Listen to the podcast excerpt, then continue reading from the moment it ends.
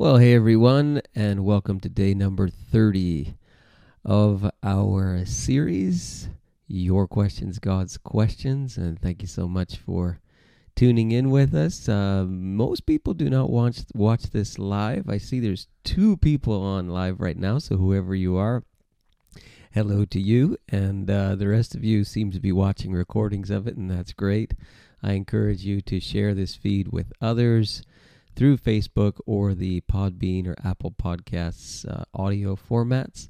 And uh, thank you so much for doing that. You know, as I often say, there's so much stuff on the internet uh, these days, and it's it's the good, the bad, and the ugly. Hopefully, we're a little bit of good here, okay, as we teach the Word of God uh, every just about every day. And uh, we'll do this again tomorrow and then I'll be off for a couple of weeks, all right? And I encourage you to watch our Sunday morning services at 11 on Facebook Live, and we'll have a couple of great guest speakers, uh, pastor friends of mine uh, from the greater Montreal area. You're going to enjoy their ministry uh, while I am away. So today we are going to tackle a question, very unusual question, that God asks.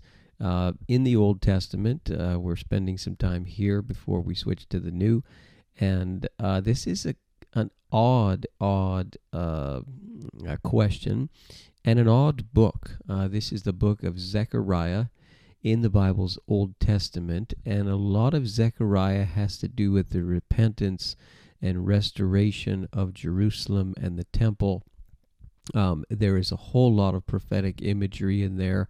There's predictive prophecy in there. It is it is quite a book to read, very vivid uh, similar to the book of Revelation. In fact, the book of Revelation quotes parts of Zechariah, as it does many of the prophets. And uh, there's a passage of scripture I want to look at here from the third chapter of the book of Zechariah. He's in the middle of a whole sequence of visions. And uh, his ministry is from about 520 to about 518.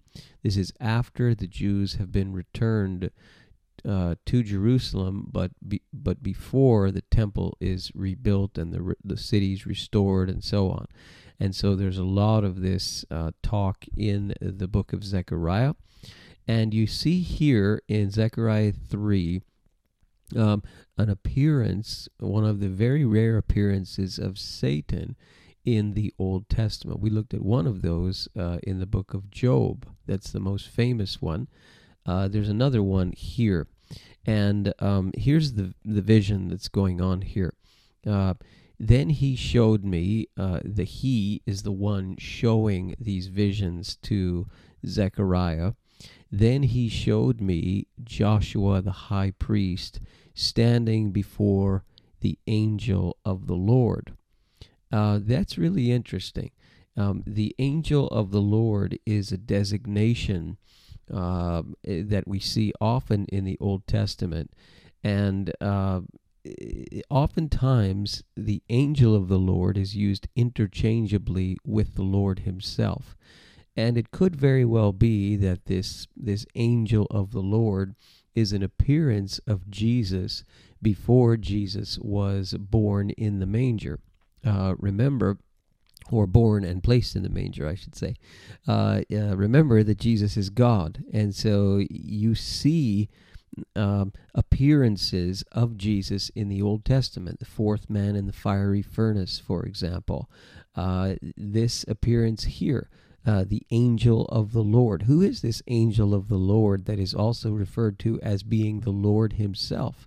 And many think that this is um, uh, Jesus himself in his pre incarnate state before he became uh, uh, human, before he took on human flesh um, in the incarnation. So here you have um, jo- uh, Zechariah, and there seems to be an angel who's showing him all of these things.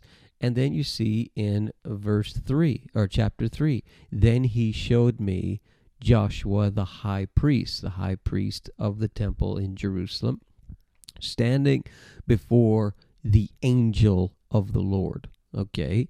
And Satan standing at his right hand to accuse him.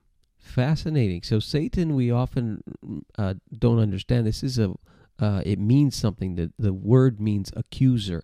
So the accuser is standing at the right hand of presumably the angel of the Lord here.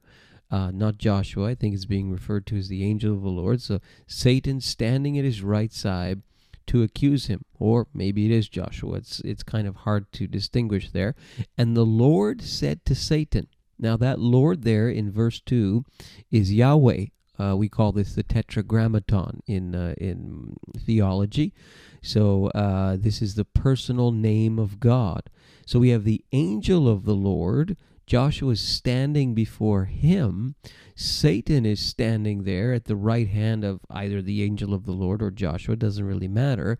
But he's accusing Joshua. He is the accuser, and he is going to accuse the high priest while in the presence of the angel of the Lord. If you put it together, it's almost like a courtroom. And you have Joshua there. He's before the angel of the Lord. You have the accuser there. He's standing there with Joshua and he's accusing Joshua in front of the angel of the Lord. And then the Lord said to Satan. So the implication is that this angel of the Lord is the Lord. Well, if the angel of the Lord is the Lord, this could very well be a pre incarnate uh, uh, uh, theophany, we call it, of Jesus. Uh, Jesus in the Old Testament could very well be. And the Lord said to Satan, The Lord rebuke you, Satan. The Lord said to Satan, The Lord rebuke you. so again, it's almost like it, could be you have God the Father, God the Son here. It's really curious and it's really odd. We don't see this uh, this kind of conversation happen anywhere in the Old Testament except here, where you've got Satan, you've got uh, uh, the Lord, you've got uh, someone being accused, again, like a courtroom. The Lord rebuke you, Satan. The Lord who has chosen Jerusalem rebuke you. Is not, here's the question, is not this man a burning stick snatched from the fire? What an image. Is not this man a burning stick snatched from the fire? Now, Joshua was dressed in filthy clothes as he stood before the angel. This is a vision that Zechariah is having. And the angel said to those who were standing before him, again, presumably there are others there, uh, it's, it's a vision, okay, take off his filthy clothes. And then he said to Joshua, See, I have taken away your sin. No angel can do that. Only God can do that. See, I have taken away your sin, and I will put fine garments on you. And then I said, this is Zechariah, then I said, put a clean turban on his head. So they put a clean turban on his head and clothed him while the angel of the Lord stood by. And the angel of the Lord gave this charge to Joshua. This is what the Lord Almighty says If you will walk in obedience to me, again, this is God speaking, angel of the Lord, God, again, interchangeably. If you will walk in obedience to me and keep my requirements, then you will govern my house and have charge of my courts, and I will give you a place among these standing here. So it's it's an incredible uh, scene, but that question is not this man a burning stick snatched from the fire, and then you see the change in his clothing. This is a picture of grace and redemption. This man pulled from the from the fire, pulled from from the burning sticks, chosen by the grace of God, and he's being it's being said to him publicly, even as as the accuser tries to accuse this man. See, I have taken away your sin, and I will put fine garments on you. The Lord has chosen Jerusalem. This man, by, by God's grace, is chosen to be this high priest. And they put these, these clean uh, clothes on him, symbolic of the grace of God in his life. And this is what happens to a person when a person becomes a follower of Jesus. It's like we're all burning sticks snatched from the fire, and the accuser tries to accuse us over and over and over again. And God is saying, No, This man, this woman is a burning stick, snatched from the fire. I put clean clothes on this person.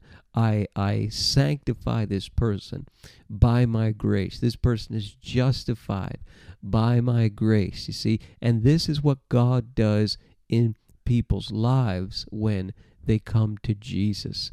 And uh, so maybe you're on the other side of this camera or you're listening and you hear the accusation in your head. You hear the accuser whispering to you that that narrative of condemnation in your head. Remember what God says. Is not this man, is not this woman a burning stick that I have snatched from the fire and that I have cleansed and that I have put white robes on, that I put a white turban on their head and I have made them clean by my grace. Remember, God is on your side, my friend, and uh, He's in the business of fighting off the accuser, and He wants you to go into the call that He has placed on your life. For for uh, Joshua, the high priest, it was to be that high priest of the temple.